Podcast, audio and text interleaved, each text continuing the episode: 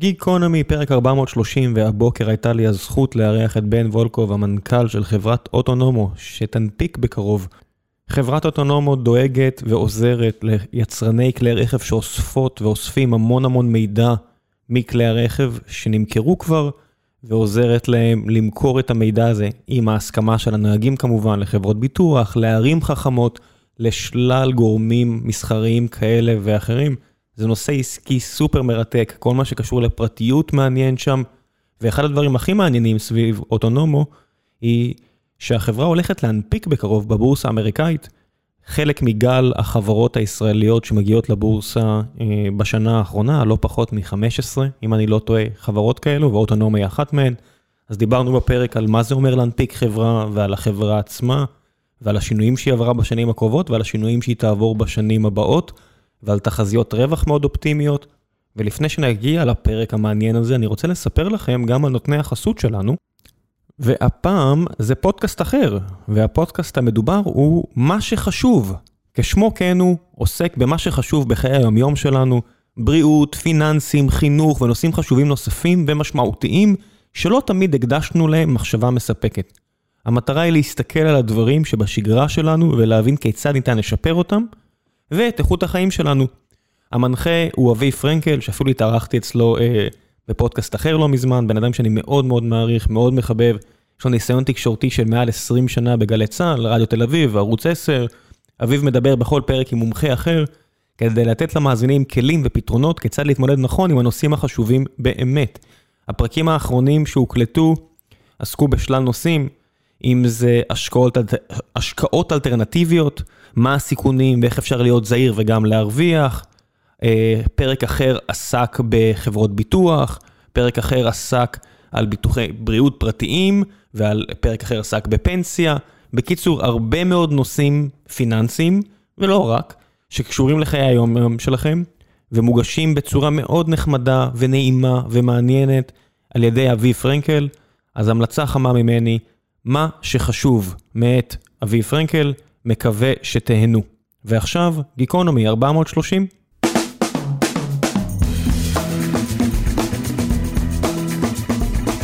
גיקונומי פרק 430, והבוקר יש לי הזכות לשבת עם בן וולקוב שמוביל את אוטונומו להנפקה בקרוב. החברה מתעסקת ב... תכף נשמע על מה, אני לא הולך לעשות עמך... אה... בוא, בוא נתחיל עם זה. אז בוקר טוב. בוקר טוב. אה, אז נתחיל במה שאוטונומו עושה. Mm-hmm. אז אה, אוטונומו נותנת דאטה פלטפורם שעוזרת לחברות רכב, ליצרני המכוניות, להשתמש במידע שיוצא מהמכוניות המחוברות ולייצר ממנו ערך. כמעט כל אוטו חדש שיוצא היום הוא אוטו מחובר. מה זה מחובר? יש בו מודם קטן וסים קטנטן, והוא שולח מידע כל הזמן. רגע, עצור. כן. כבר אני מרים דגל. יוצא עכשיו מפס הייצור, אה, מאזדה 3 חדשה. אני בכוונה הולך על אוטו שהוא כזה סלון סטנדרטי ולא איזה אוטו יוקרה. יש שם סים שמי אחראי לשים אותו שם ותחת מי משדר את המידע ולאן? אז התשובה היא כן. מעל 90% מהמכוניות החדשות שנמכרו ב-2020 בארצות הברית ובאירופה, יצאו מהסוכנות מחוברות. ומהר מאוד אנחנו רואים את ה-100%. חברות הרכב מתקינות את המודם, דואגות לשים מ-AT&T או וודאפון, וגם משלמות את החשבון שלו החודשי. מותר? אני... כולם יודעים שיש להם באוטו מודם שמשדר מידע לחברת הרכב שממנה הם רכשו את האוטו? אני חושב שכולם כמעט יודעים, וכולם כנראה מרוצים, כי מהצד השני יש המון המון שירותים חדשניים שמתאפשרים. חברת הרכב לא יכולה לעשות שום דבר עם המידע הזה ללא רשותך כמובן. כן, שמעתי ראיון עם המנכ"ל הקודם של פורד, שמאז כבר, אה, לעניות דעתי כבר הספיק להתחלף, והוא אומר, אנחנו כבר לא חברת רכב, אנחנו חברת תוכנה, אולי נמכור ביטוח, אולי נמכור אשראי. הם, הם במילא, אתה יודע, כל מי שאנשים לא יודעים, פורד מוכרת רק pickup trucks פחות או יותר עכשיו. הוא אומר, מה לנו ולמכוניות? זה כבר היפנים והטסלות, אנחנו בעסקי ה finance וה pickup trucks והכל. האמת, שאם תסתכל על תעשיית הרכב, החבר'ה האלה פספסו כמעט כל הזדמנות לבנות ביזנס טוב, ואני אסביר. זו תעשייה שעובדת ברווחיות, במרג'נים שהם חד-ספרתיים. מכולת. מכולת. עכשיו, תחשוב כמה דברים הם יכלו להוציא ולנהל. מוסכים. מי, מי יכול לשלוט בשוק הזה יותר טוב מחברות הרכב? תחנות דלק. מי יכול לנהל את זה יותר טוב מהם? תחנות טעינה היום. כל פעם שהיה אפשרות לבנות service revenues, איזה business שהוא recurring, הם הוציאו את זה ביטוח, החוצה. אשראי. אני חושב שהיום לפחות, ב... הם אומרים שהם אה, למדו את הלקחים במאה שנה האחרונות, ובאמת כשמדובר ב data, בשירותים מחוברים, בדברים כמו הביטוח החדשני שמדברים עליו היום, הם אומרים שהם רוצים רגליים במים ולקחת חלק מהעוגה. כן, אני זוכר שלפני 15 אה, שנה, פעם אחרונה שהיה לי אוטו ליסינג, או לא יודע מה, ושאלתי את הבחור בתאגיד, מי, מי מבטח אותי? הוא אמר, מה פתאום ביטוח? יש לנו, לא יודע, מה, צי של 2,000 או 1,500 מכוניות, יש לנו מספיק מידע כדי להעריך סיכונים בעצמנו, למה אנחנו צריכים גורם צד שלישי להשתמש בו? ונופל לך אסימון שכן, ביטוח בסוף זה רק קצת probability, קצת the numbers, זהו. מה יש פה, הסתברות לתאונה, תחשב את הסיכון, אתה לא צריך מישהו שיעשה את זה עבורך. אתה, אתה מאוד צודק. עכשיו, החיבוריות הזו היא הון תועפות. אמרנו שחברות הרכב עובדות ברווחיות אה, מאוד צרה. המודם הזה הוא איזה 400 דולר, ואז צריך לשלם ל-AT&T איזה 20-30 דולר בחודש. אחרי זה אתה צריך לשמור את המידע. המודם הזה הוא 400 דולר? עבדתי בקונקטיביטי במובייל. מה זה המודם הזה? מה אמרת עכשיו? המודם אה, שאני מכיר של, אה, לא יודע מה, רדקום וכל האלה, של רד... הוא לא... של ברודקום, סליחה, לא של רד... של ברודקום בטלפון הוא לא 400 דולר. אז בעולם הרכב כנראה הכל יקר. הכל 6 uh, 9 קופסאות כאלה גדולות שעוברות גם ארבע רגליים. זה, זה מתחיל מאיזה טיר 2 שמייצר, שמוכר למה שנקרא טיר 1, שמוכר... 6-9, למי שלא יודע, זה אמור להיות, זה אמור לעבוד ב-99.9999 אחוז, זאת אומרת, פחות מדקה בשנה של דאונטיים, או הרבה פחות מדקה למען האמת, זה 6-9. נכון, נכון. תמיד אומרים בטלקום שזה 5-9, זה, זה עוד אחד מעל, זה אחד פחות מחגגיות. מה זה, ממש אבל... קופסה שחורה בכל מכונית, פחות או יותר עכשיו? כן, כל אוטו חדש כמעט שיוצא היום, כמו שאמרנו, מעל 90 אחוז, מחזיקים כזה מודם. זה רגול... זה under רגול... זה... הרגולטור מכריח אותם לעשות את זה? או שזה בחירה אישית שלהם, שהם מוכנים להשקיע את הסכום הזה? זה גם וגם. זה גם רגולציה, וכל מיני דברים של בטיחות, כל מיני דברים של אה, גישה שווה למידע, אם תרצה ניגע בזה תכף, דמוקרטיזציה של מידע, אבל זה גם מתוך הבנה שבאמצעות זה אפשר לתת לך שירותים. היום אף אחד כבר, בטח, אני לא אגיד אף אחד, נהגים צעירים, אם תיתן להם אוטו מחובר עם אופן uh, גרדן של שירותים, או עוד עשרה הורס פאוור ברכב, לשנינו די ברור מה תהיה הבחירה שלהם. לי כבר לא ברור כלום. לקחתי את האחיינים שלי אה, איזה נסיעה בסוף שבוע, ולא נפל לי האסימון, פתאום שאלתי, רגע, בן, אתה בן 18, יש לך רישיון? הוא אומר לי, לא. שאלתי אותו, כמה מבין השכבה שלך עם רישיון? הוא אומר לי, לא הרבה, ואני חשבתי בגיל שלי. כאילו בגיל שלי, כשאני הייתי בגיל שלו, לא יודע מה, לפני 20 שנה, ביום שהייתי יכול להוציא רישיון כבר היה לי רישיון. משהו, משהו משתנה, איפה אתם נמצאים ב... נכון, בעניין הזה? נכון, אה, דרך אגב, יש לזה עוד צד, זה גם ownership. לא מחפשים לקנות מכוניות. אה, היום יש לך, אתה יודע, בארצות הברית את כל הטורוז וכל מיני כאלה. rent a car. כן, כנס לאוטו שלהם. אם אתה לא, אם אתה, אם אין מישהו, אם אין נהג באוטו, או האוטו לא אוטונומי, אתה אפילו לא הבעלים של האוטו, פשוט כנס, תיסע, תחזיר את ה... בדיוק. והיום זה כבר לא עניין של ביצועים, היום זה עניין של אה, תן לי חוויית סמארטפון, תן לי אקו סיסטם של מלא שירותים מחוברים, שיהיה לי כיף, זה שירות... אתה יודע שאנשים מבלים באזורים אורבניים 30% מזמנם בלחפש חנייה. אם אתה נותן לי היום איזה שירות שככה יודע, מחובר לאוטו ועוזר לי למצוא חנייה, חוסך לי דקה ביום, קח את החמישה עשרה הורס פאוור שלך חזרה, לא רוצה אותם. תחסוך לי דקה ביום. זה מה שאנשים רוצים היום, רוצים את החוויה הדיגיטלית, רוצים את השירותים, את הנוחות, אה, וחברות הרכב מבינות ש connectivity והיכולת של לחלוק את המידע עם ecosystem של אה, עשרות, מאות או אלפי אה, אפליקציות ו services, זה הדרך להגיע לשם. אבל איך ניסן ומאזדה וכל החברות האלה עם שולי רווח כל כך נמוכים מוכנות לחגיגה הזו? 400 דולר שציינת, זאת אומרת, המחיר הממוצע של כלי רכב בארצות הברית, מה זה 20 אלף דולר? אז 400 דולר זה 2 אחוז מה, מה, מהמחיר של ה... בסוף ב dealership, אז זה 2 אחוז, ואם אנחנו אומרים ששולי הרווח שלנו הם חד ספרתיים, הוספת לי פה גילוח רציני מאוד ל, לרווח, אז למה הן מוכנות לעשות את זה? נכון. אני יכול לצטט לך את אה, אחד מה-CFOs של חברות הרכב הגרמניות, שאמר לי, בן, connectivity זה נורא סקסי, כולם מדברים על זה, אבל זה הורג לי את הביזנס. ופה אנחנו באים. אנחנו באים ואומרים, תשמעו, הצרכנים דורשים שזה יהיה מחובר. הרגולציה, הרשויות דורשות שזה יהיה מחובר. אנחנו יודעים שבסוף זה מאוד כואב לכם בכיס. תנו לנו לעזור לכם לעשות שני דברים. אחד, להשתמש בכל המידע הזה שנאגר בשביל לייצר הכנסות, לבנות איזה ROI, ושתיים, בואו נראה איך אנחנו יכולים לעזור לכם להפוך את הלקוחות שלכם, את הנהגים, למבסוטים, באמצעות זה שניתן להם חוויית שירות שלא הייתה בעבר. אבל איך, מה זאת אומרת, מה שאמרת עכשיו, הנהגים דורשים שזה יהיה מחובר, אבל כשאני קונה אוטו מהדילר שיושב בארצות הברית, אין לי גישה למודם הזה, המודם הזה הוא של הוונדור, לא? המודם הזה, יש לו, אם נהיה טכניים, יש לו שני פלואים. יש פלואו אחד שאתה משלם דרך אותו מודם, ואחד שחברת הרכב משלמת. אה, זה דיול סים מודם? זה סים אחד, אבל יש חברות, אני לא יודע אם אתה מכיר, כמו ג'ספר, שיודעים לייצר לך שתי פייפים. Mm. אחד מייצר, אתה משלם. לדוגמה, אם אתה גולש באוטו, די הגיוני שאתה תשלם על וי-פיי שלך. נכון. כל עניין הטל... הטלמטריה, כל הנתונים שיוצאים, זה משהו שחברת הרכב משלמת. אז יש שני פלואים דרך המודם הזה, אז אין דרך אחורה. כולם רוצים את המודם, כולם רוצים אותו מחובר, כולם רוצים את המפות שעולות בריאל טיים, ולגלוש באינטרנט, ועוד ספוט, והמון שירותי safety, פארקים וכדומה. אוקיי, אז את ה ecosystem הבנתי, איפה אוטונומו בסיפור הזה? זאת אומרת, אתם התחלתם לפני ארבע שנים כבר, נכון? חמש שנים. חמש שנים. אנחנו מדברים פה על 2016. אמ, מה היה אז? את החזון אני מניח שהוא יתגשם, כי כמו שאתה אומר, אם 90% מכלי הרכב יוצאים היום עם מודם, אז בסדר. פגעת בחזון של מה יקרה עם העולם, עכשיו מבחינת, אתה יודע, אסטרטגיה, אני אומר, איך יראה העולם ואיפה אני נמצא בעולם הזה. אז איפה אתה נמצא בעולם הזה?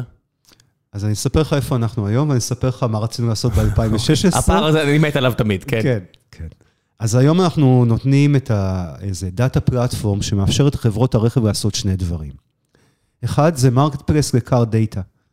בעצם אנחנו מאפשרים לחברות הרכב להתחבר לעשרות חברות ביטוח, לערים חכמות, לשירותים פיננסיים, לשירותי חנייה, לטיר 1, זה יצרני הציוד. אמ, תכף אם תרצה ניגע למה הם רוצים את המידע הזה.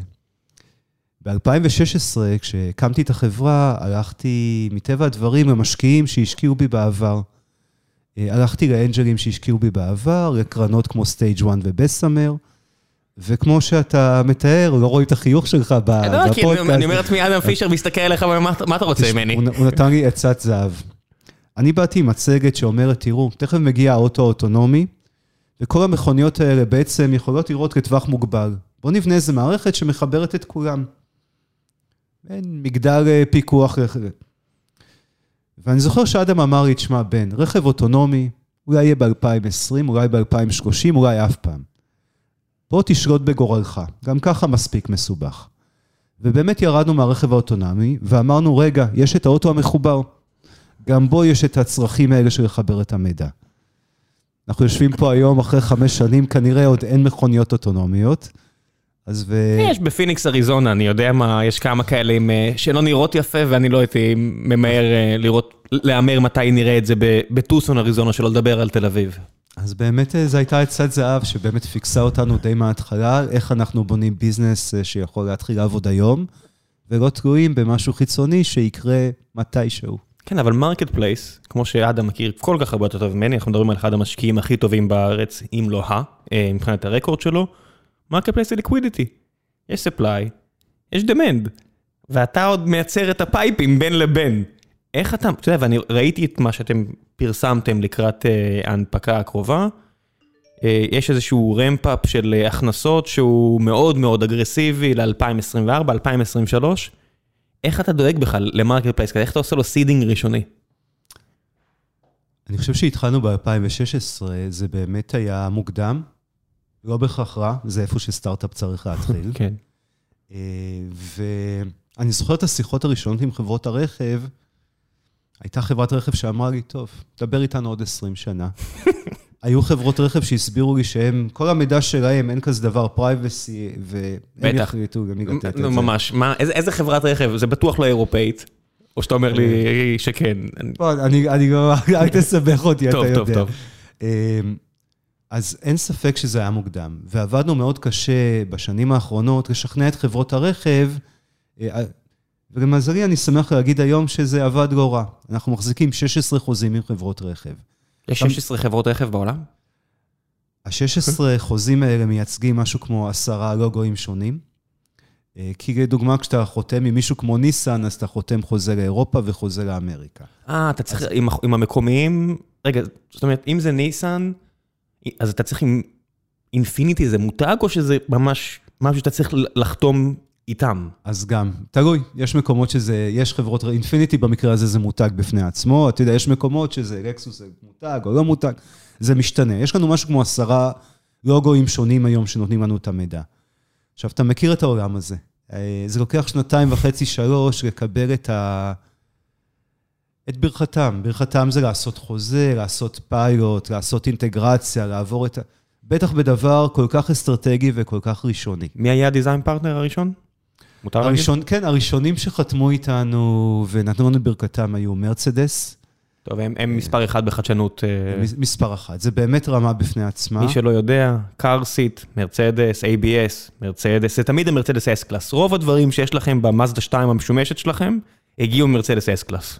הם הכל עושים לבד, אפילו מובילאיי הם בנו משלהם.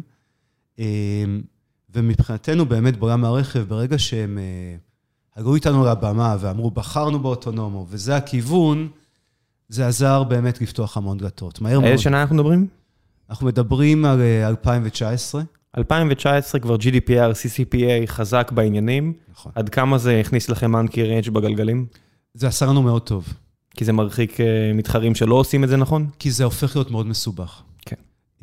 אני אגיד לך שמעבר ל-GDPR ו-CCPA, יש המון רגולציות של עולם הרכב.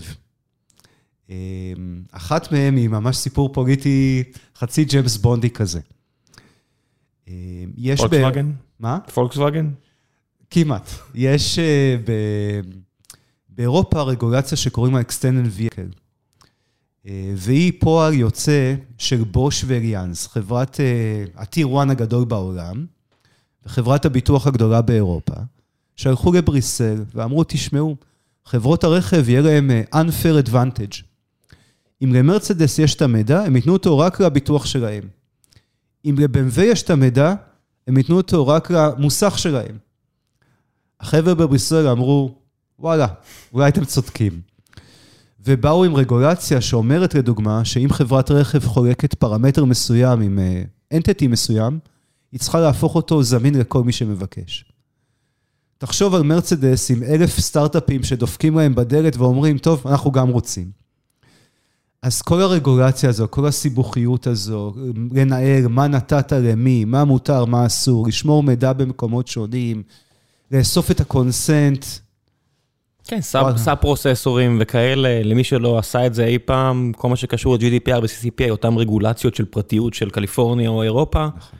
אסור תכלית האיסור לשחק עם זה, זה מכת מוות לחברה אם, אם תובעים אותך ועשית שטות.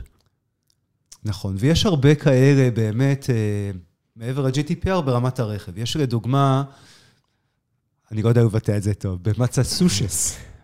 כן, כן, בוסטון, נו. בוסטון. יש רגולציה חדשה, שנקראת right to repair. באו המוסכים, ואמרו, וואלה, קורה פה משהו לא פיירי. אם לחברות הרכב יש את המידע, הם ייתנו אותו רק למוסך שלהם. אז הבעיה של אירופה גם היגרה לאמריקה. באה אלינו חברת רכב לא מזמן, ואמרה, תשמעו, זה נכנס בספטמבר. אנחנו מוכרים 5,000 מכוניות בחודש באזור בוסטון.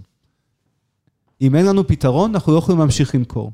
וזה בעיה בעצם של כל חברת רכב אה, שמוכרת באזור בוסטון.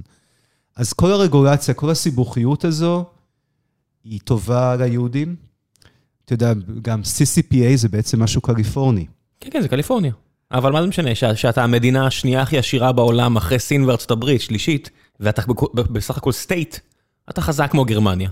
זה נכון, אבל כשאני מדבר עם חברות הרכב, הן אומרות לי, בן, אנחנו בעצם נערכים ל-50 רגולציות שונות שיהיו בארצות הברית בשנים הקרובות. כן. יום אחד יהיה פדרלי.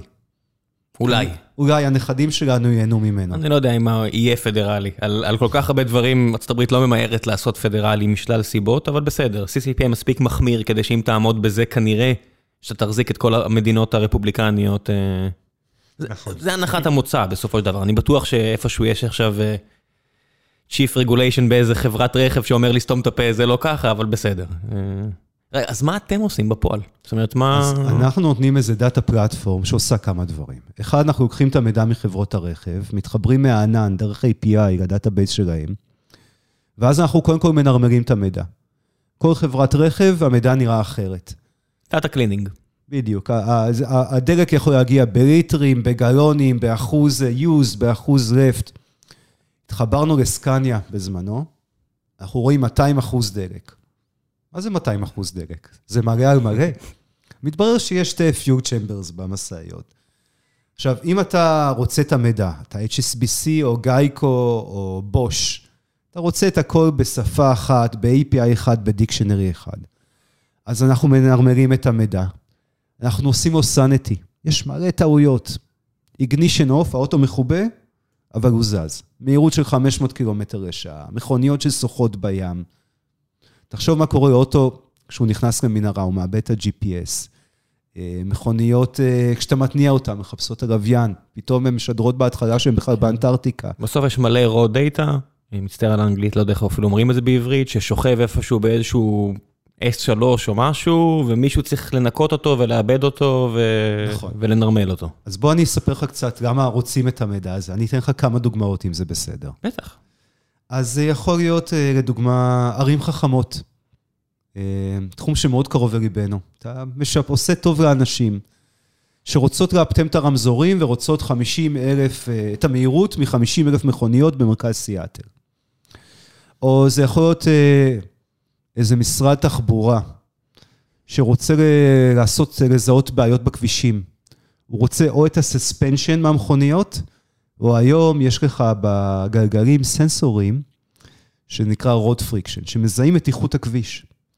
היום לתחזק קילומטר של כביש בארצות הברית עולה 25 אלף דולר בשנה. כן, מזל שג'ו ביידן עכשיו הקצה שתי טריליון דולר לתשתיות, וזה נורא כן. פתוח לפרשנות, מה זה אומר תשתיות, אז אה, עכשיו יהיה הרבה כסף לשחק איתו. אולי זה גם טוב ליהודים.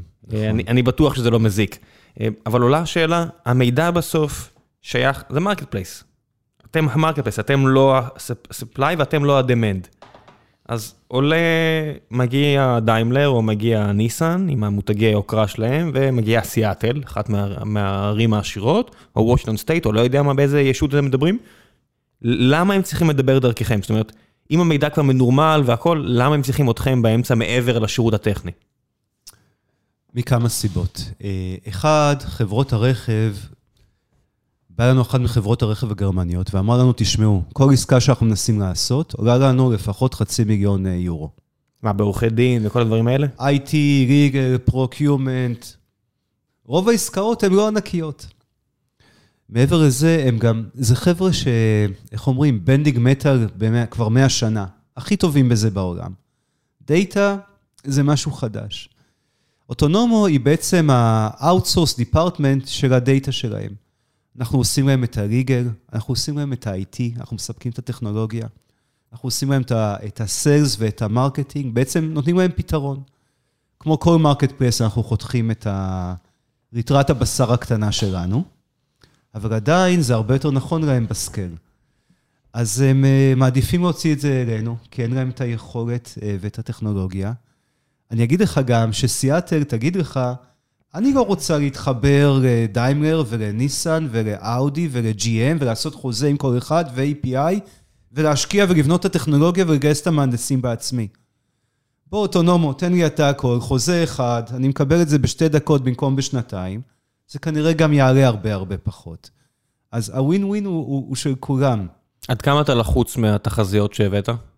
כי, כי על הנייר, אתה יודע, ש, ש, שיזם מתחיל מביא תחזיות כאלה, ומי שלא, אה, אין לו בראש עכשיו את הגרף, זה נראה, לא יודע, מ-20-21 מיליון וחצי דולר הכנסות, 20, 20 מצטער אם אני מעוות, אבל רק כן. ברוח הדברים. עזוב, לא ניכנס למספרים מדויקים כדי לא לסבר אותך, אבל סדרי גודל, קפיצות של סדרי גודל, עד להכנסות של מאות מיליוני דולרים בסך הכל שלוש שנים מהיום. נכון. עכשיו, כשיזם מתחיל את זה ומביא את הסלייד הזה של הציפיות להכנסות למשקיע סיד או לראונד A, בסדר, נניח, אתה מביא את התשקיף הזה לסק, אתה מביא את התשקיף הזה לציבור, כמה לחץ זה שם עליך? אז באמת אנחנו מדברים על אה, מכפילים של 4-5 כל שנה. כל שנה, כשהמובן אחר כך יורד לאזור 3 ואחרי זה 2 ב-2025. גם 2 זה בסדר. גם 2 זה מאוד מאוד מאתגר, בטח כן. במספרים הגדולים. אני בתהליך הזה של, ה... של האספק, של ההנפקה, עברתי חינוך מחדש.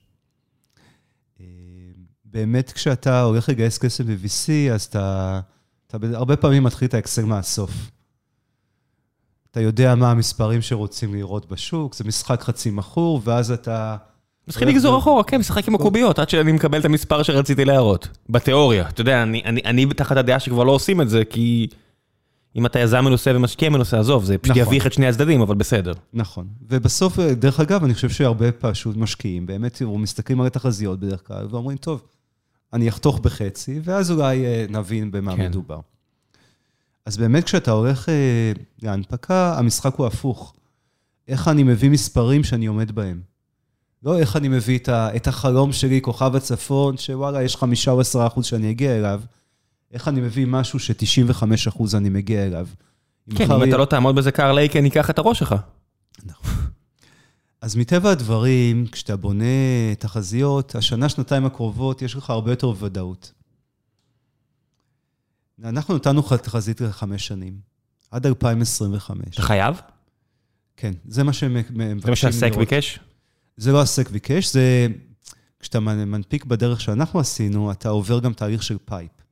לפני שאתה עושה de-SPACing, מתחיל אה, להיסחר, אתה הולך ל Fidelities ול Blackstones של העולם, ובודק איתם שהסיפור שלך וה valuation מחזיקים מים. זה נקרא PIPE. זאת אומרת שהמוסדים מסתכלים ואומרים, אותנו זה עובר. נכון. ואז אה, זה מבטיח לך שאולי יהיה פחות הפתעות ביום שתתחיל אה, להיסחר. אז מטבע הדברים, כן, כשאני מסתכל על 2024-2025, יכולים להגיע יותר ברבורים שחורים ויותר הפתעות.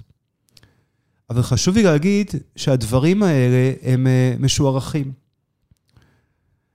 במכפילים של היום, אוטונומו, בתחזית מכירות של 2025, הייתה נסחרת ב-6 מיליארד דולר.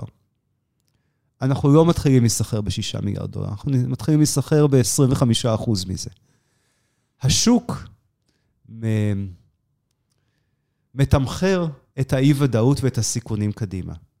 אז כן, יש תחזית, כן, היא יותר מסוכנת ככל שמסתכלים רחוק יותר. אני כמעט בטוח שלא נעשה את המספר המדויק שנתנו, אולי הוא יותר נמוך, אולי הוא יותר, יותר גבוה. אבל חשוב לי להגיד שזה תחזית, ושוב, היא הכל משוערך. כמה זמן ידעתם שאתם הולכים לכיוון הזה? בספטמבר שנה שעברה, זה לא היה בתוכניות.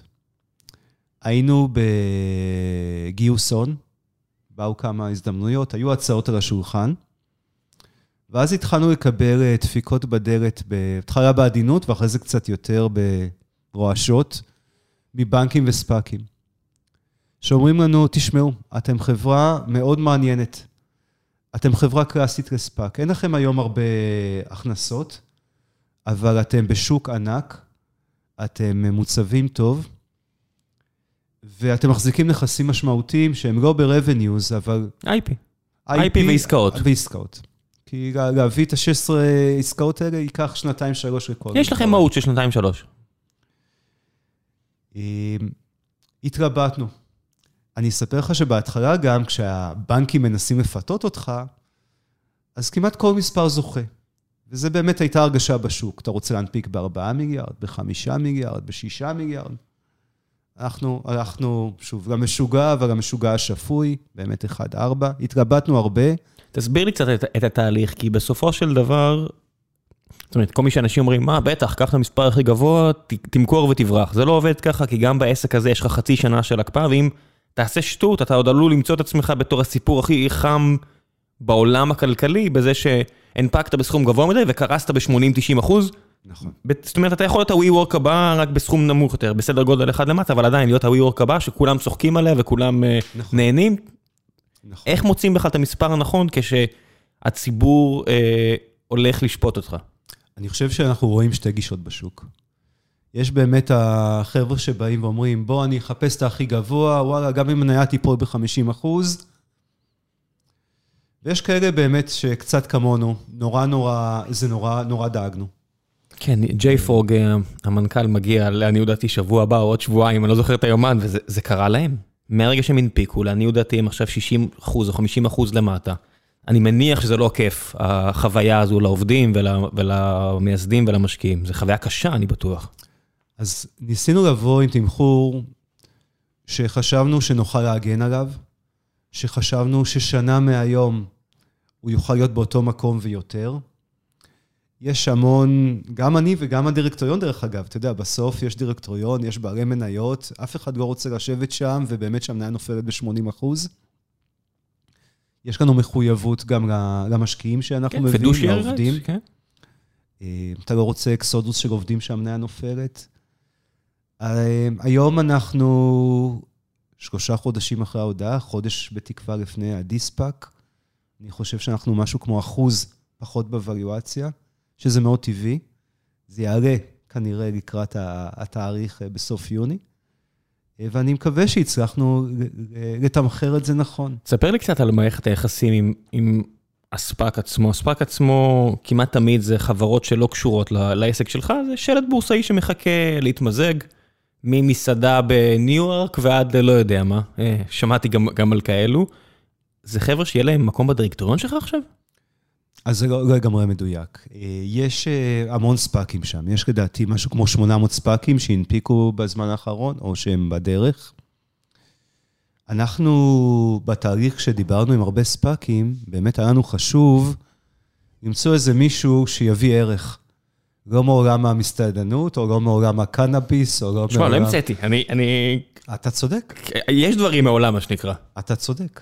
מצד שני, כן יש שם SPACים, יש אה, SPAC של מנכ"ל SAP לשעבר, יש SPAC של, אה, אתה יודע, מי שהרים את LinkedIn, PayPal, יש שמעת, SPAC... מה כמובן, את שמעת אה, שאני לא הולך לבטא את שם משפחתו מפייסבוק. יש לו מפעל SPAC עצום, ואי אפשר להאשים אותו שהוא לא מביא ערך או יודע להביא ערך. אז נכון, ואנחנו ניסינו לעשות אותו דבר. בחרנו SPAC להתאחד איתו, שחבר'ה מעולם ה-TMT, technology, telecom, transportation, אפשר... מידיה, אה, אה, נכון. מידיה, כן. יותר מדי יצאו לי. אז בחרנו ספאק שהרגשנו שאנשים שם מביאים כמה דברים. אחד, הם מביאים את הרקע הנכון. היו אה, מנכ"לים של חברות בתחום הזה, היו שותפים ב-PEs גדולים, אה, אנשים שאפשר לעבוד איתם, שהיה לנו שפה משותפת, שראינו שאנחנו מכוונים לאותו כוכב צפון. אה, היום, שוב, אתה יודע, זה חודשיים, שלוש אחרי, אני חושב שבחרנו בחוכמה. יש לנו שם שותף, אה, ג'ון הוברמן, אה, שאני חושב שהוא שותף לדרך. שהוא מצטרף לדירקטוריון? שהוא מצטרף לדירקטוריון, הוא מביא הרבה ערך, הרבה ניסיון, הרבה ידע. אבל אתה מעלה נקודה נכונה, אז זה מישהו שהולך להחזיק חלק מהותי, כמו שאתה בוחר משקיע.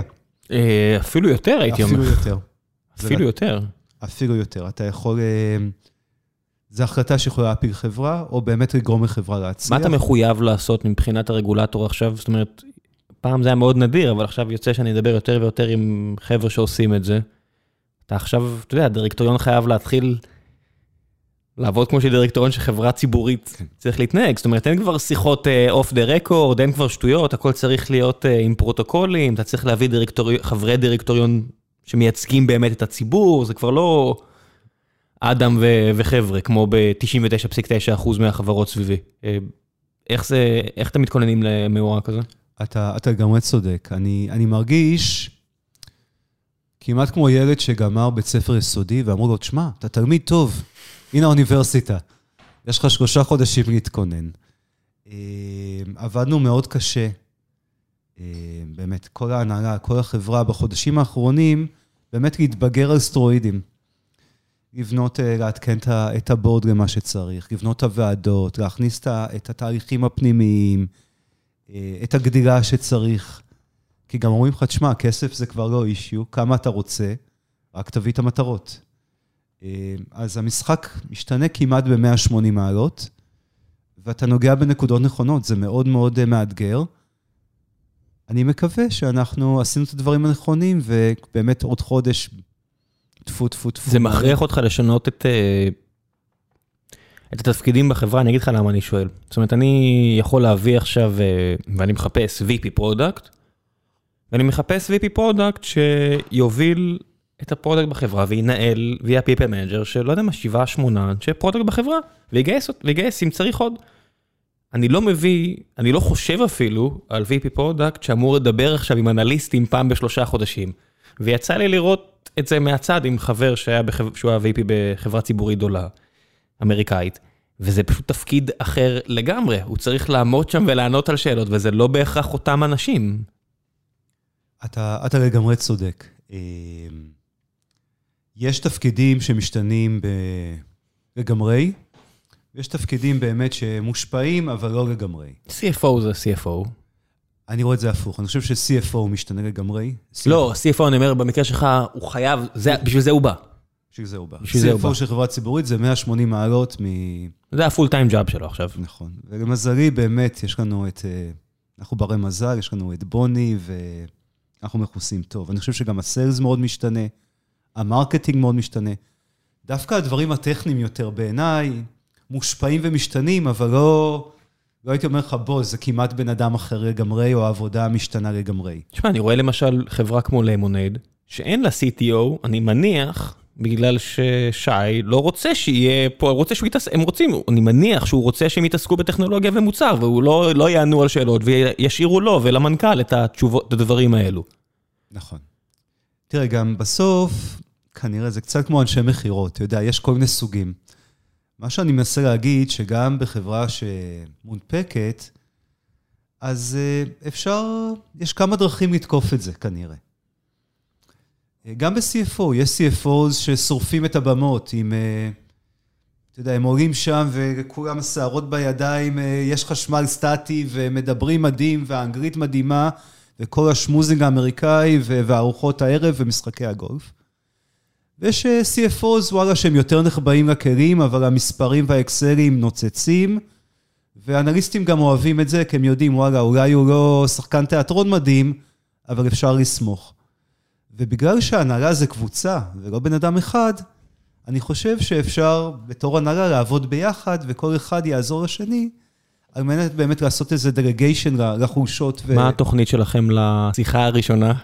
אל תגיד לי מתי וכאלה, אבל אני מניח שיש איזשהו תאריך נעוץ ביומן, שיחה ראשונה עם אנליסטים אחרי שאתם כבר חברה ציבורית, והולכות להגיע שאלות, הולכות להגיע שאלות שאני מניח שהם הולכים לעשות סימולט, ו- ופעם ראשונה שראיתי את זה, ממש נדהמתי מזה שאנשים עושים במשך שלושה ארבעה ימים לפני כן סימולציות, איזה שאלות תשאל, מה נענה, איך נענה, חס וחלילה שלא יהיה פה אנרון, שמישהו פה צ... צ... מנתק את הטלפון ואומר, אה, סתום את הפה. כי זה משהו שקרה, חברים. סיפור אמיתי שקרה, כן? תגביר את המזגן, כי אני כן. מתחיל להזיע. אה, טוב, אז אצלנו יש מנכ"ל בעייתי.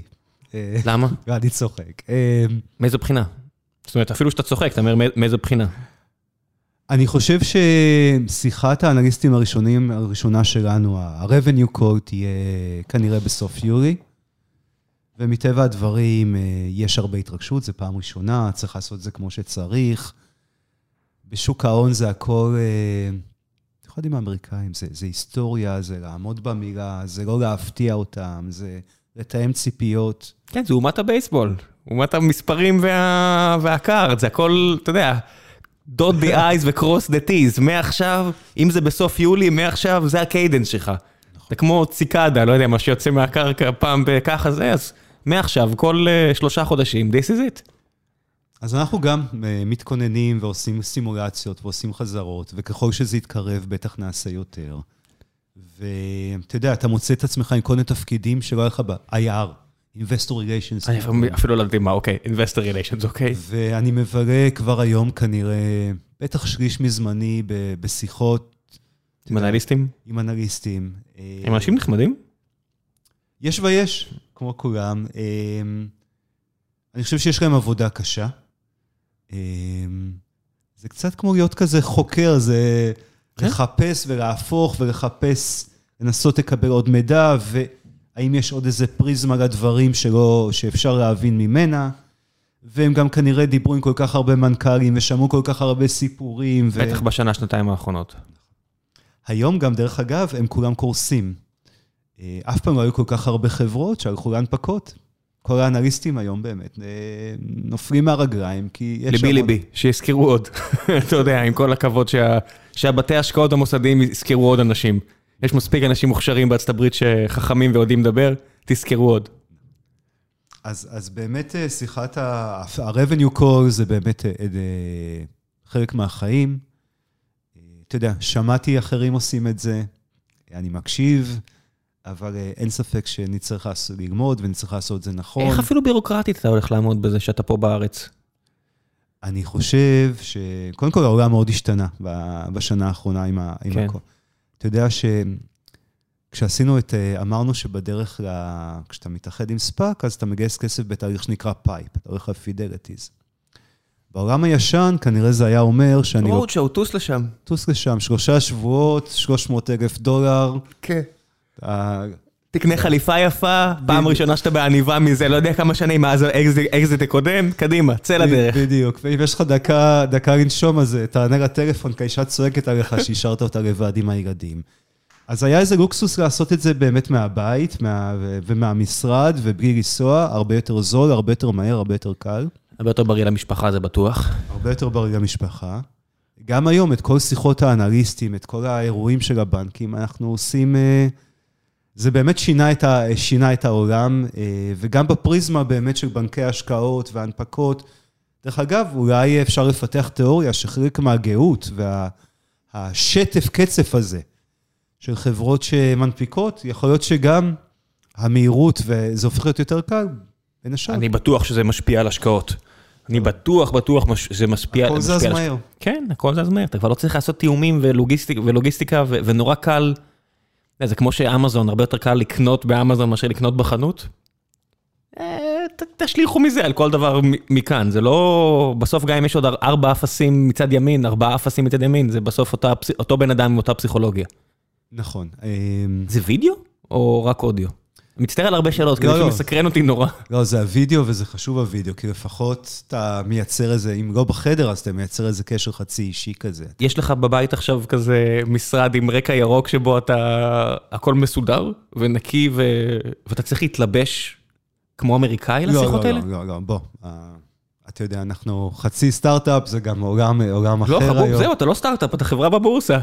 אז אתה יודע, לא דיברנו עליי, אבל אני עבדתי ארבע שנים באנגליה, וכל בוקר הייתי הולך עם עניבה לעבודה. וכשגמרתי את זה, נשבעתי שאני לא אלך עם עניבה יותר. עכשיו הזמינו אותי... אבל אמריקאים אוהבים עניבות. לא, זהו? להתמודד, אתה יודע, יש בכל זאת. יש גבולות שגם בשביל החברה לא נעבור. הזמינו אותי עכשיו לאיזה אירוע. זה מצחיק. הכניסו אותי להיכל התהילה של האוטומוטיב. אני, לואיס המילטון וג'יי רנו. בקטנה. בקטנה. נהג המרוצים הכי גדול, הכי מעוטר בכל הזמנים, הכי גדול אני אשאיר לחובבים, אבל הכי מעוטר בכל הזמנים, הכי הרבה ניצחונות, הכי הרבה פודיומים. ג'יי לנו שתרם כל כך הרבה לגיר הדס, או... נכון. כזה כמו ג'רמי קלרקסון, אתה יודע, איש בידור שממש ממש אוהב מכוניות בכל רמ"ח איבריו, באמת תרם המון לכל מה שקשור למכוניות ב-30 שנה האחרונות. אז יש אירוע ברק טאי בסוף אה, יולי בדיטרויט. ובאמת יהיה מאוד מאתגר. אז או שאני אבריז... תביא לי חתימה מלואיס המילטון, מה אני אגיד לך? כן. אה, אז נראה אם אני אצליח לעמוד במה שאמרתי, שאני לא יובש יותר אה, עניבות. זה יהיה מאתגר. אני אומר בשיא הרצינות, אתה צריך להתגלח? אתה צריך להיות מגולח, אתה צריך... הם מצפים, אתה יודע, מצטער על השאלות הפורמליות, כן. הם מצפים לדברים האלו? תראה, אתה, אתה בסוף מנסה, אתה יודע, בסוף זה עניין של טראסט. אתה מנסה כן לבוא מסודר, מקולח ומגולח, אה, וכל השיחות עם האנליסטים. אה, אתה מבקש שימריצו עליך, אתה מבקש שישימו עשרות מיליוני דולר, דולרים בחברה שלך, אז כנראה אתה מנסה ליצור את הרושם הראשוני הכי טוב. אה, ואז השאלה, מה משפיע על הרושם הראשוני? האם כן. אני... מי המתחרים הכי גדולים? יש, אה, אני מחלק את המתחרים לשניים. אה, יש אה, חברות קטנות יותר, סטארט-אפים או חברות שהולכות להנפקה כמונו, ויש את הגורילות שמתחממות על המסלול. הגורילות, אתה יודע, מקינזי מדברים על איזה שוק ענק, מאות מיליארדי דולרים, וזה מספיק אסטרטגי ומעניין לגורילות. כן, אני מניח עכשיו איזה אקזקטיב משועמם בגוגל על הגג של הולי, כמו שאומרים. אני בטוח, בטוח יש מישהו על הגג שם שיורד מהגג עם הרעיון הזה. נכון. בטוח. נכון. אתה, הם גם מאוד, עולם ה automotive מאוד אסטרטגי לכל ה business של ה cloud. בטח ראית את העסקאות אה, שעשו עם קרוז, 2 מיליארד דולר, עם... אה, As we speak, ממש עכשיו, אמזון ומייקרוסופט וגוגל מתחרים על חוזה של מיליארד דולר עם בואינג. ממש עכשיו הם מתחרים על חוזה של מיליארד דולר עם בואינג. אין תחרות עזה יותר ואגרסיבית יותר מאשר מה שקורה בין שלושת ענקיות הענן, ויסלחו לי העליבאבא והחבר'ה האחרים של 456. השלוש ענקיות, אגרסיביות, בצורה יוצאת דופן. הן באות בשביל לנצח כמו שהחברות האלה מזמן לא עבדו. אתה, אתה צודק ב-200 אחוז, ומה שאנחנו עושים מאוד סינרגטי לביזנס של הענן. אה, כי בעצם חברות הרכב באות לגוגל ואומרות, טוב, אני צריך ענן, אבל זה עולה המון כסף, מה... איפה ה-ROI? וה-ROI זה אוטונומו. כי לשים מידע ו... לשים מידע ולסגור אותו במקרר. איזה יסגור, הוא כל הזמן נכנס. הדלת של המקרר לא נסגרת. בדיוק, אבל גם, מה, אוקיי, איך, איך אני מרוויח מזה? איך אני מייצר ערך? איך אני הופך את הלקוחות שלי מבסוטים? בשביל זה יש איזו חברה קטנה בפלסטין שיודעת לקחת את המידע. אתם תומכים בכל השלושה, בכל השלוש, שלושה עננים? אנחנו מובילים עם AWS, אבל יודעים לעבוד עם כולם. אה, הכרזנו על שותפות עם מייקרוסופט, שאנחנו השותף שלהם לעולם ה... אוטומוטיב. אוטומוטיב, ויש עוד כמה דברים, עוד כמה הכרזות מהתחום הזה בדרך. אתם צריכים גם, טוב, אני לא יודע אם אתה יכול לענות על זה בכלל, אבל אתם צריכים גם לעבוד עם הסינים? אנחנו לא בסין היום, אה, מתוך בחירה. זה שוק רכב עצום, אבל כל כך קשה להכניס את הרגל, זאת אומרת, אם אתה רוצה לעבוד... אה, עם חברות סיניות, הן מאוד אוהבות לדבר עם חבר'ה שמבינים את התרבות ויודעים איך לדבר איתם, ומבקשים שיהיה אדם, boots on the ground, ועדיף בן אדם שמדבר את השפה שלהם. נכון. וזה מוסיף הרבה סיבוכיות לעסק שלך. המון. אה, אנחנו באמת הבנו שסין, גם ברמה העסקית וגם ברמה הטכנית, מאוד מסובכת. ברמה הטכנית אתה צריך אה, שותף ענן סיני, לשמור את המידע שם, יש רגולציות מיוחדות לסין. ראיתי כל כך הרבה חברות שנשרפו על המסלול לעשות JV או לא JV. האם השותף שלי זה, זה החברות רכב הסיניות, הגרייט וול והסייק והבייק, או חברת רכב דווקא אירופאית, או בכלל אולי עליבאבא או ביידו. החלטנו להישאר בחוץ ולהתפקס בארה"ב ואירופה, שראינו שיש בשלות יותר גבוהה. אנחנו מקבלים כל הזמן בקשות ללכת לסין. הרבה מחברות הרכב שאומרות, תשמעו, אתם השותף שלי באירופה, כמו שאמרת, סין... זה שוק גדול, שוק ענק. 300 מיליון אנשים, מעמד ביניים, הרבה יותר גדול מהודו, לפי דעתי פי שלוש ממעמד הביניים בהודו, וזה רק הולך וגדל. אתה רואה שזה נהיה שוק אסטרטגי, הרבה חברות, מטסלה, שזה לפי דעתי השוק השני הכי גדול שלהם אחרי ארצות הברית, אולי נורבגיה בין לבין, והרבה חברות אחרות, זה שוק ענק, כמה אתה יכול באמת לא להיות שם? אתה צודק. אה, אז באמת מבחינתנו, אנחנו מבינים שסין זה משהו שצריך להגיע. אה, זה roadmap אייטם בשבילנו, כנראה ל-2022. אה, ואני צריך לבנות את האסטרטגיה הנכונה ולהביא את השותפויות הנכונות בשביל שזה יצליח. מה עם EVs? EVs, קודם כל זה דבר קרוב לליבנו, לי באופן אישי ולדברים שאנחנו עושים באוטונומו. EVs הם טובים לסביבה, וזה גם העתיד. זה סט שונה של מידעים. והמכוניות האלה בדרך כלל עשירות במידע, הן אה, מבוססות על ארכיטקטורות הרבה יותר מודרניות, שדאטה וקונקטיביטי נלקחו בחשבון מהיום הראשון, ולכן הם אוספים ומשדרים הרבה יותר מידע.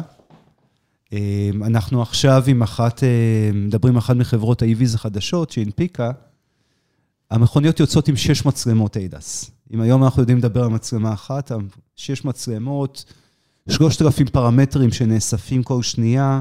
שש מצלמות? שש מצלמות.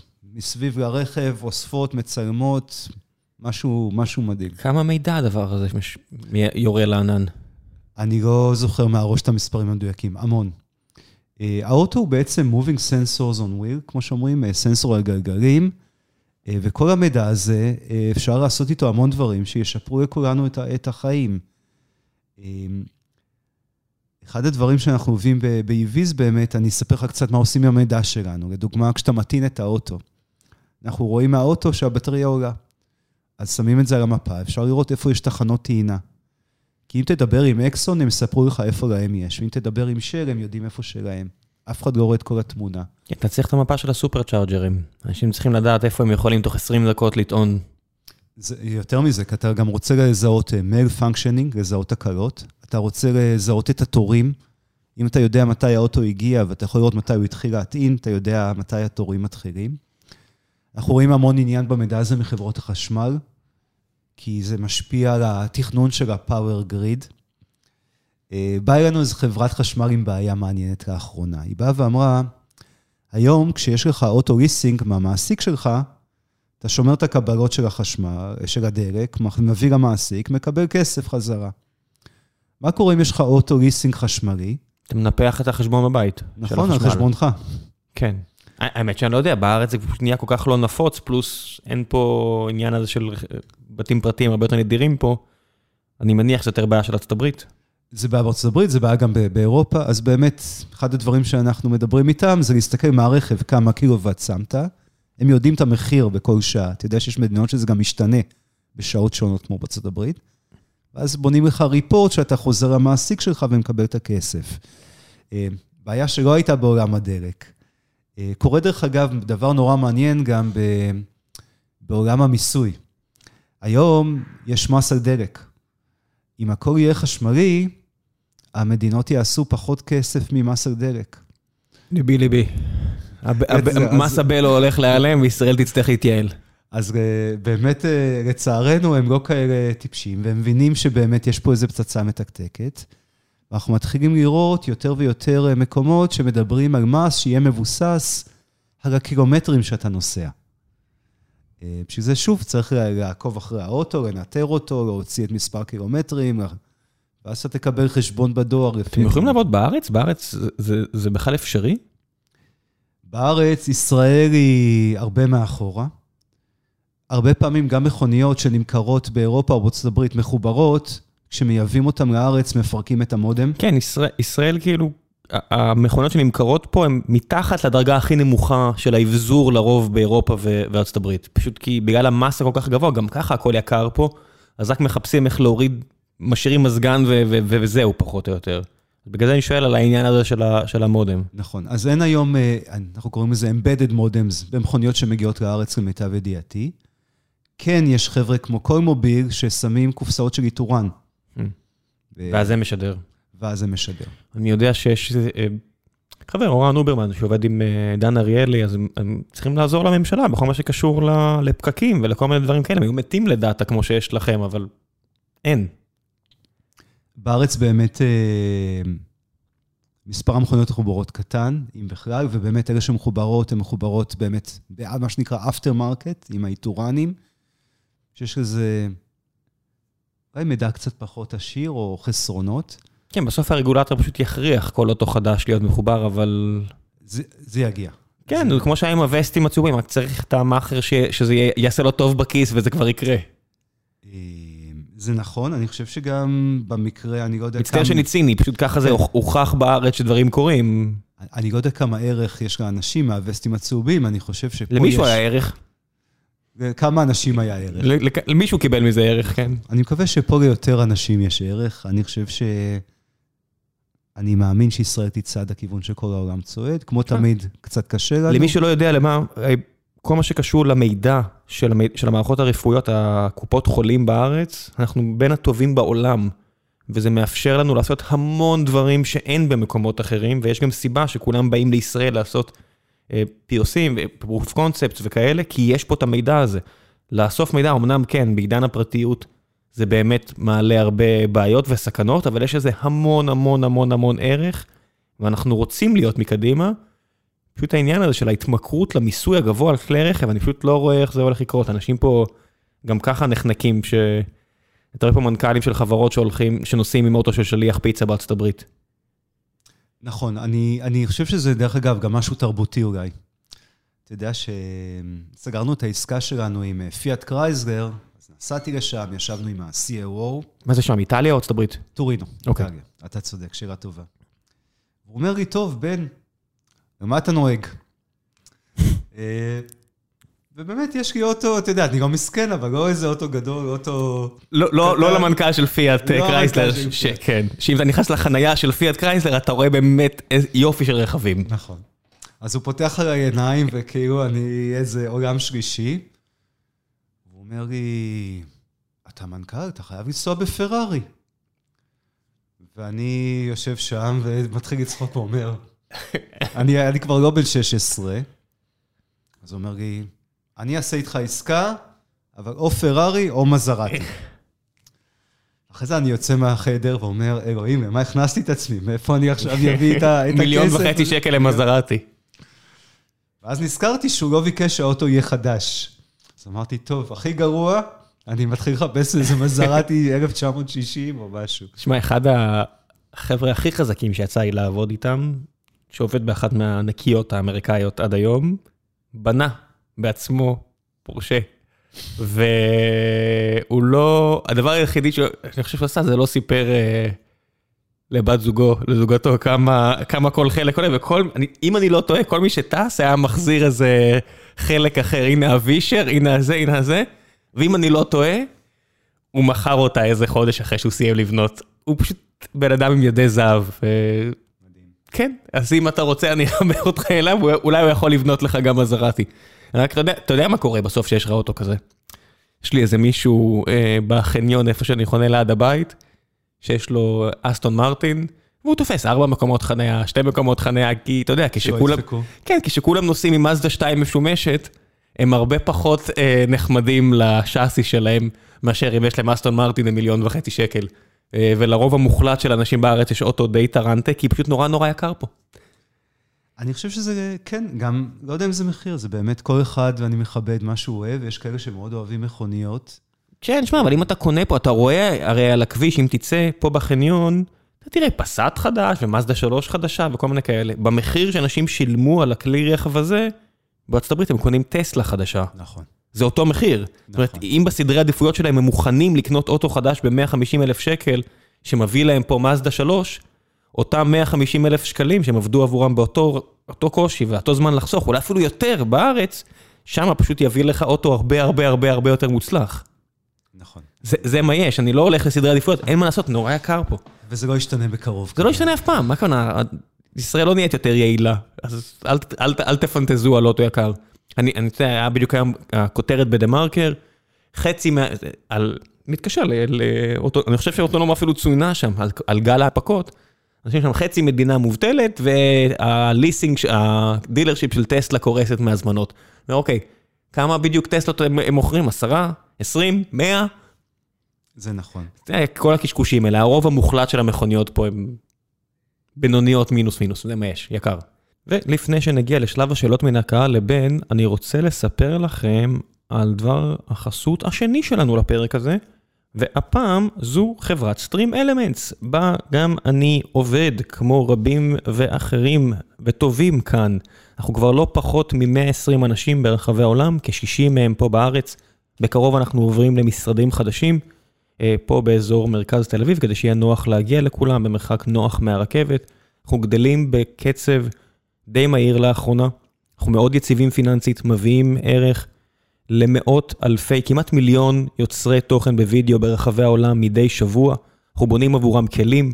מעל השימוש התכוף בכלים האלה, מבססים מערכות יחסים עם יוצרות ויוצרי התוכן האלה, ובאמצעות מערכות יחסים האלו, אנחנו בונים את המרכיב העסקי בסיפור הזה, שמצד אחד אנחנו עוזרים להם מול מפרסמים, עושים כל מה שצריך כדי שהם יוכלו להתפרנס בצורה הרבה הרבה יותר טובה, ומצד שני, מחברים אותם עם הקהל שלהם למי שלא רוצה להתעסק עם פרסומות. אני יכול להגיד לכם שסלקנו כבר יותר מ-100 מיליון דולר בטיפים, רק מהקהל ליוצרות והיוצרים, וזה כיף גדול להביא כל כך הרבה ערך ליוצרות ויוצרי תוכן ברחבי העולם. התחלנו רק בכל מה שקשור ל live streaming, אם אתם מכירים מטוויץ' או יוטיוב לייב או פייסבוק לייב, ולאחרונה התחלנו לעבוד גם על הפתרון שלנו ליוצרות ויוצרי תוכן בכל מה שקשור ל-VOD. אנחנו מחפשים מתכנתות חזקות, מפתחים, אנליסטיות, אה, אנשי מוצר, אני מחפש עכשיו גם מישהי שתוביל את כל מה שקשור לאבטחת המידע בחברה, אנחנו מחפשים VP product, אנחנו מחפשים שלל תפקידים, כנסו לעמוד הקריירות של Stream Elements, אם משהו שם מדבר אליכם, תגישו ואולי נעבוד ביחד. ועכשיו, בחזרה לפרק, מקווה שאתם נהנים. חזרנו. גיא הורוביץ, אה, שאומר שהוא מכיר אותך, אה, והוא מתנצל מראש, אומר ככה, קצת לא politically correct, אבל בן הוא חבר ואני חושב שהוא יסלח לי. כרגע, אני מקריא את זה as is. כרגע נראה שקדחת הספאקים שוככת, אולי גל שני בדרך, או אולי זו מוטציה, והפיכתה של אוטונומו לחברה ציבורית משמשת רבים כאן בוואלי כדוגמה לחברות שלא יכלו לצאת לשוק הציבורי בשנים הקרובות ללא מכשיר ספקולטיבי כמו ספאק. ספציפית ההכנסות נמוכות והתחזיות המאוד אופטימיות שנכללו במצגת המשקיעים מפורסמת. האם אתה מרגיש לחץ נוסף או משא כבד יותר על הכתפיים כמנכ"ל חברה ציבורית שאמורה להצדיק שווים כאלה? והאם היית ממליץ על הכיוון הזה למנכ"לית שמתלבטת כרגע אם להתחיל את התהליך? כי היה פה לא מזמן אה, אה, מנכ"ל של חברה אחרת, של פלוריסטם, שהוא אמר חד משמעית אה, שזה, הוא לא בטוח. זאת אומרת, הוא אמר חד משמעית שהוא לא בטוח, כי באמת ההדק כל כך, הוא מוצא את עצמו שהרבה מהעבודה שלו עכשיו זה משהו שהוא לא עשה לפני כן. ממש קשה לו. תראה, זו שאלה טובה, וגיא הוא איש טוב ואיש חכם. ו... משקיע הרבה שנים, כן. שעבר שכן באזור השרון, היום הוא שדרג באמת לקליפורניה. כן. אני חושב שהתשובה, ספק טוב או לא טוב, או... זה חלק מדיון יותר גדול, ואני חושב שכל חברה יש לה את הדברים שנכונים או לא נכונים לה.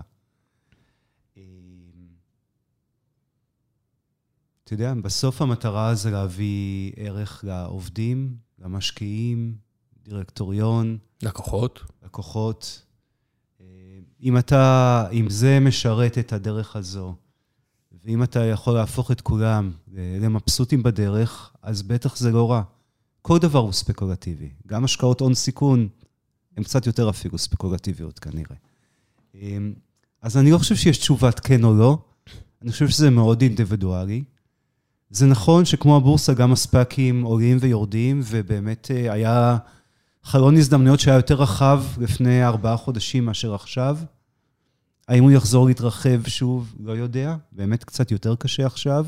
מישהו בכלל יזכור, אתה חושב, שנה, שנתיים, שלוש מהיום, אם סימילר ווב זה ספאק או לא ספאק, אם, אה, לא יודע מה, JFrog זה ספאק או לא ספאק. זאת אומרת, אני, אם עכשיו תצמיד לי אקדח לרקה, אם תעבור איתי על כל החברות הישראליות שהנפיקו או ינפיקו קרוב לחמישה, אני, אני חושב 15 במספר בשנה הקרובה, אם אני זוכר מה כל אחת עשתה, לא, אתה מסתכל כל רבעון, אתה רואה דוחות. תשמע, אצלנו, אני מאוד... ואני בטוח שגיא והרבה משקיעים אחרים כן הסתכלו, כי זו העבודה שלהם להיות מאוד אה, לוגיים ואנליטיים, אז הם יסמנו מי ספק ומי לא ספק וישבו ביצועים, אני בטוח שהם יעשו את זה. אני אומר לי, כמשקיע פוטנציאלי, זהו, מהרגע שהנפקת, הנפקת.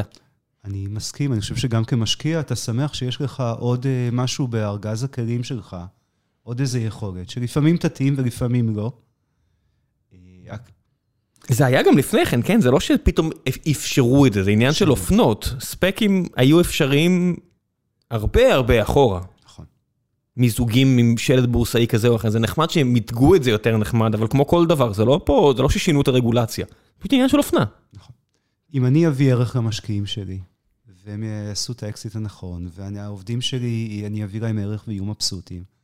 והלקוחות שלי יגידו, וואלה, בן, אתה חברה שלא תרכש מחר בבוקר או תיסגר, ויש לך את ה funding, ואתה יכול לתת לנו כן. תמיכה יותר טובה, אז...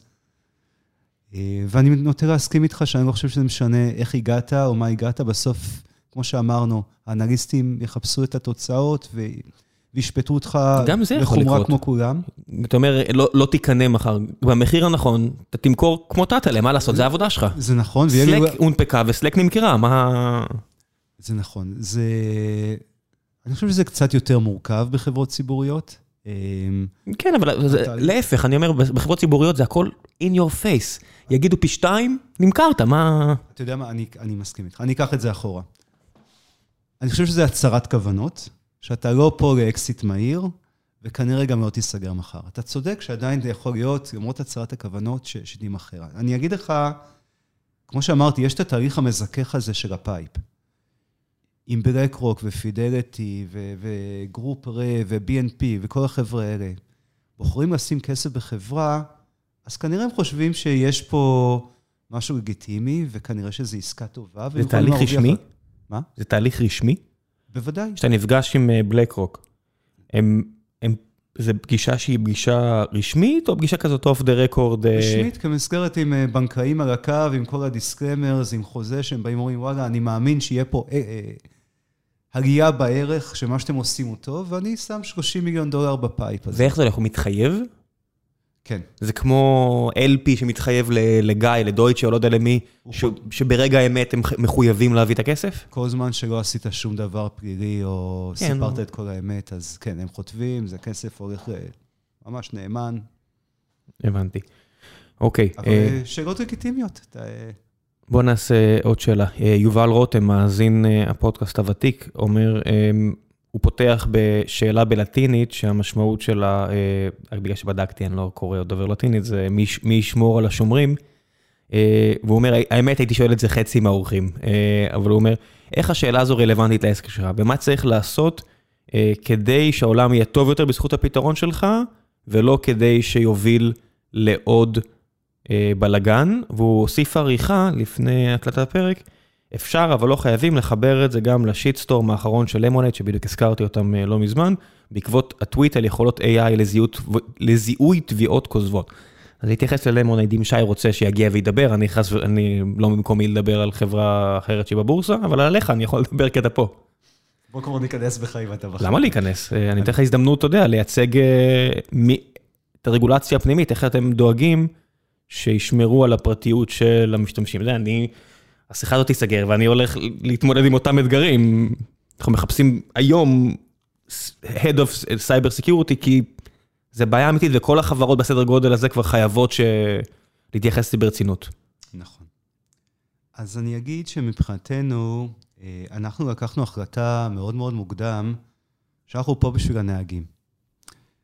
האסטרטגיה הייתה, או ההבנה, שאם נהפוך את הנהגים למרוצים, אז כנראה גם חברות הרכב וכל האקוסיסטם יהיה מרוצה. הנהג אצלנו הוא בראש. אני אגיד גם, כשאתה עובד עם חברות רכב, כשאתה עובד עם BMW ומרצדס ואאודי, אף אחד שם, אתה יודע, כמו שאמרת קודם, זה cross every T and dot every I. זה אירופאים, חשוב להם הפרטיות ממש. זה לא גוגל שיכולה ללכת ולשלם 50 מיליון דולר פנלטי ל-GDPR. הם לא אינץ', סנטימטר לא יזוזו מהרגולציה. אנחנו אומרים את זה במאמר מוסגר, מי שרוצה שיקרא על פולקסווגן ואיך גם The Mighty פולקסווגן עשתה שטויות ברמה באמת אה, מפתיעה. נכון, אז נכון. זה קרה, זה קורה. אבל כשהם כן. עובדים עם שותף, הם ידרשו ממנו את הסטנדרטים. לא, כן, פנימית, כן, פנימית אנחנו לא יודעים מה קורה, החוצה זה כך. נכון. אז הסטנדרטים מאוד גבוהים. אמ, עדיף עוד, דרך אגב, עם מידע שהוא לא מחולק לאף אחד, ובשביל לחלוק אותו צריך לקבל קונסנט, צריך לקבל אישור מה, מהנהג או מבעל הרכב. חלק מהטכנולוגיה שאנחנו מספקים לחברות הרכב זה לנהל את הקונסנטים האלה. חברות הרכב, דרך אגב, הם קצת, הם, הם לא בעלי המידע, הוא שייך לנהג, הם uh, custodians. הם קצת כמו הבנק שלנו. הבנק שלנו שומר את הכסף שלנו, ובתמורה לוקח מאיתנו עמלה כל חודש, והוא מייצר לנו, בתקווה, ערך ממנו, עוזר לנו להשקיע. אותו דבר חברות הרכב, הן עובדות קשה על להוציא את המידע, לאבטח אותו, הן משלמות 400 דולר שדיברנו עליהם. כן, למודם. והן רוצות לקבל משהו, את חלקם בעוגה. לטוב ולרע, זה כנראה פייר, כי הם גם, אה, לא- העוגה לא הייתה נאפת בלעדיהם. אבל אה, לסכם, מבחינתנו זה הדבר הכי חשוב, רגולציה ופרייבסי. אנחנו מבינים שאסור לנו לעשות שם פלטות, מבינים שזה משהו שיכול לסכן את כל העסק, אין אצלנו שום PII שנשמר. הכל- PII אה, מידע רגיש, או מידע לא אנונימי על הנהג, אוקיי? פרסונל, אידנטיפיי. כן, משהו שהוא אפשר לשייך לנהג ספציפי. אז אני מקווה שזה קצת אה, עונה, אבל אה, באמת נקודה מאוד חשובה, אה, ומבחינתנו אנחנו רואים בזה כאחת החוזקות העיקריות שלנו. צריך גם להגיד את האמת, יובל, לעניות דעתי, גר עכשיו בגרמניה, והמדיניות הגרמנית עם ה-GDPR באמת דאגה לזה. זאת אומרת, אם חברות פעם כמונו היו יכולות להגיד, בסדר, בהמשך נדאג לזה. היום אני כבר שנה שלישית שאני דואג לזה. אמנם בשנה הראשונה באמת רצנו נורא מהר, אבל עסק בן ארבע, אני יכול להבטיח לכם ששנתיים שלוש אנחנו מזהירים את הפאשלות, כי זה באמת יהיה מכת מוות לחברה, אין מה לעשות, לא פחות. ממש ככה. אז אה, זה באמת אתגר. מבחינתנו זה משהו שהוא לחם חוקנו, אבל זה גם חלק מההזדמנות, כי זה נורא נורא מורכב, אתה גם בטח רואה את זה. וחברות הרכב רוצות מישהו שיודע לנהל את כל ה... הספגטי הזה, שאפילו איטלקי נראה לי לא היה נוגע בו, של כל הרגולציה. קח להם את הכאב ראש, נעזוב, נו, זה... אף אחד לא רוצה כאב ראש. אם מישהו יכול לקחת ממני את הכאב ראש, אני אשלם. בטח אם אני חברה בסדר גודל של מרצדס, אאודי או BMW. הן מספיק גדולות כדי שמישהו אחר ייקח את הכאב ראש. ואתה לקחת, בחרת לקחת את הכאב ראש על זה. בן, תודה רבה רבה על הזמן שהקדשת לי, והמון המון המון בהצלחה. כל חברה כזאת שרק מוסיפה לישראל עוד כסף זר ועוד uh, תפקידים, בעצם העובדה שאתם מנפיקים, זה אומר שיהיה פה אנשים שעושים את התפקידים האלה, ולפני כן לא היו. לא יודע, אני, אני עדיין מתרגש מהדברים האלה. זה, זה לא טריוויאלי להביא ל, לפיסת המדבר הקטנה הזו, חברות ציבוריות, אה, עוד ועוד. זה, זה מגניב מאוד, וכל הכבוד על, ה, על הבחירה ועל הדרך. שיהיה המון בהצלחה. תודה, תודה על הזמן ועל האירוח. ביי ביי.